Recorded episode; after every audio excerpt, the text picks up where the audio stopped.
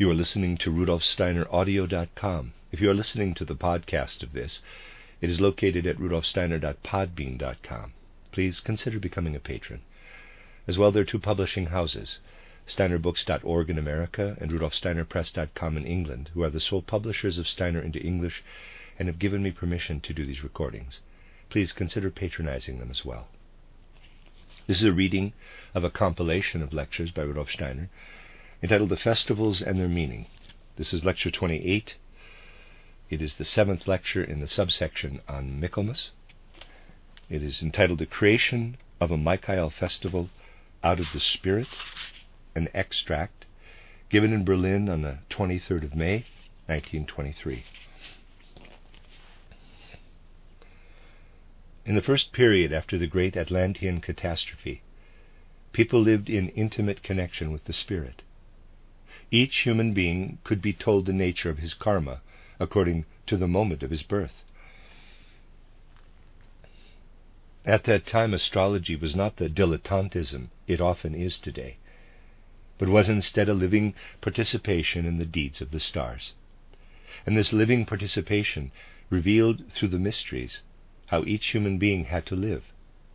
Astrology had a living significance for each individual human being. Then came a time, about the sixth, fifth, and fourth centuries before Christ, in which people no longer experienced the secrets of the starry heavens, but experienced instead the course of the year. What do I mean by this? People knew through immediate perception that the earth is not the coarse lump modern geology sees it to be. No plants could grow on the earth if it were what geology imagines. Even less could animals or human beings appear on it. This would be quite impossible. For according to geologists, the earth is a mineral, and there can be direct growth out of the mineral realm only when the whole cosmos works upon it, when there is a connection with the whole universe. In ancient times, people knew something that today must once more be learned that the earth is an organism and has a soul. You see, this earth soul also has its particular destiny. Suppose that it is winter, Christmas time, or the time of the winter solstice. Then the soul of the earth is completely united with the earth. For when the earth is decked with snow, when, as it were, a frosty cloak envelops it, then the earth soul is united with the earth, rests within its interior. Then we also find that the soul of the earth resting within the earth, sustains the life of countless elemental spirits. The modern naturalistic conception, which thinks that the seeds sown in autumn simply lie there until next spring, is quite false. The elemental spirits of the earth must preserve the seeds throughout the winter. This is all connected with the fact that the soul of the earth is united with the body of the earth throughout the time of winter. Let us take the opposite season, midsummer time. Just as we breathe in the air and exhale it, so that it is alternately within us and outside us, so does the earth inhale its soul during the winter. And at St. John's tide, at the height of summer, the soul of the earth has been entirely exhaled into the wide reaches of the cosmos. The body of the earth is then, as it were, empty of the earth soul, which shares in the events of the wider cosmos, such as the course of the stars. For this reason, winter mysteries existed in ancient times, in which could be experienced the union of the earth soul with the earth. There were summer mysteries, too, in which it was possible to perceive the secrets of the universe, when the soul of the initiate followed the soul of the earth out into the cosmic spaces and experienced its union with the stars. Old traditions, still alive today, can show that people used to be conscious of such things. Long ago, it was actually here in Berlin, I often used to spend some time with an astronomer who was very well known, and was adamantly opposed to the very inconvenient idea that the Easter festival should fall on the Sunday immediately after the first full moon of spring. he thought it terrible that it did not fall each year, let us say, on the first Sunday of April.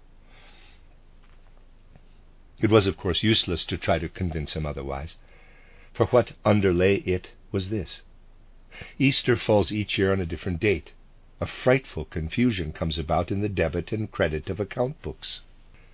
The movement against this disturbance and disorder had even assumed quite large proportions.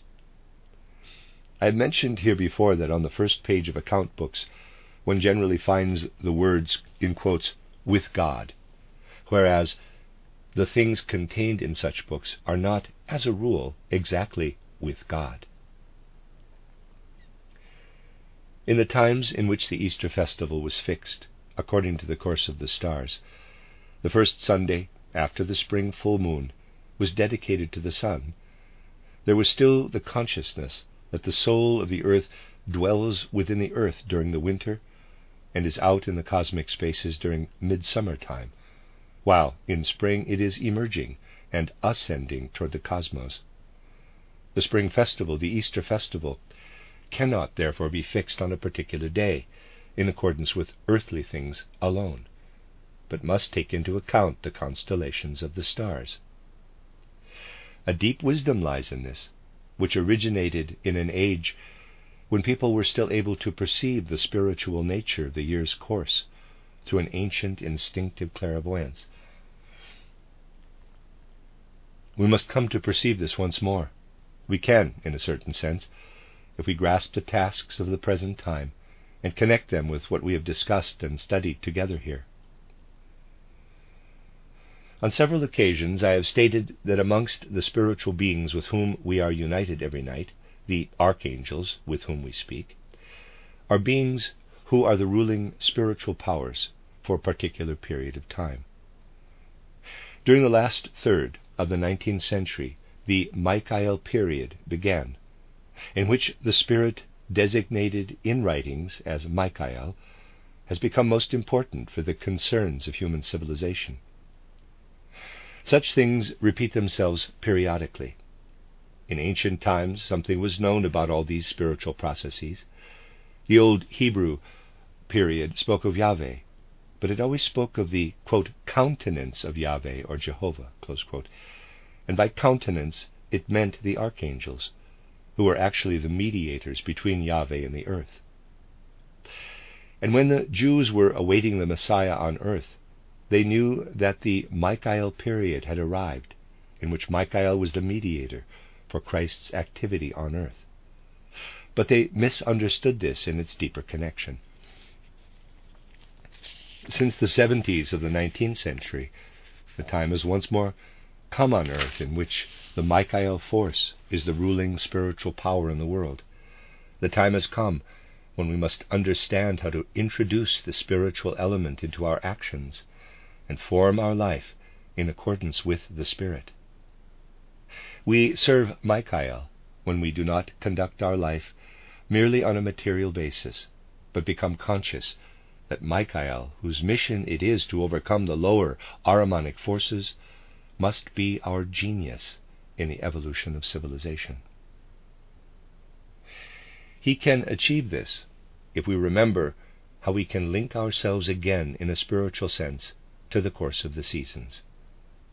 The fact that we can unite the festival of the resurrection of Christ Jesus with the spring festival is an expression of the deep wisdom inherent in the whole world process. The historical connection between them, as I have often stated, is absolutely correct. The spring festival, that is, the Easter festival, can only fall on a different day each year because it is something that is seen from the outer world. It is only we on earth who have the narrow minded conception that time flows on in a consistent and continuous way, that every hour is just as long as another. We determine time mathematically by our earthly means alone, whereas the cosmic hour of the real spiritual world is endowed with life. One cosmic hour is not like another, but shorter or longer than another. Hence, we will always err if we try to determine by earthly means what should be determined from a heavenly standpoint. The Easter festival is rightfully determined in accordance with the heavens. What is the nature of this festival? It is the festival that should remind us, and once did remind people in the most living manner, that a divine being descended to the earth and took his dwelling in the human being, Jesus of Nazareth, during the time in which mankind was approaching ego evolution, in order that human beings might find their way back in the right way through death into spiritual life. This I have often described. In the Easter festival, in the mystery of Golgotha, we contemplate death and the immortality which follows it. We look at this springtime festival in the right way when we say, quote, The Christ has strengthened man's immortality through his own victory over death. But we human beings truly understand the immortality of Christ Jesus only when we acquire this understanding during our life on earth. That is, if we awaken to life within our souls our connection with the mystery of Golgotha, and are able to free ourselves from the materialistic conception which tries to take away from it all that is spiritual.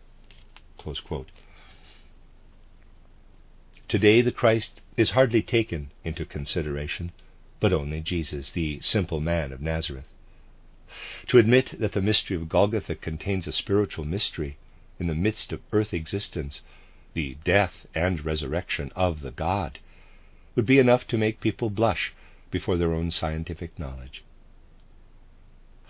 Yet, when we do experience this in a spiritual manner, we also prepare ourselves to experience the spiritual aspects of other things.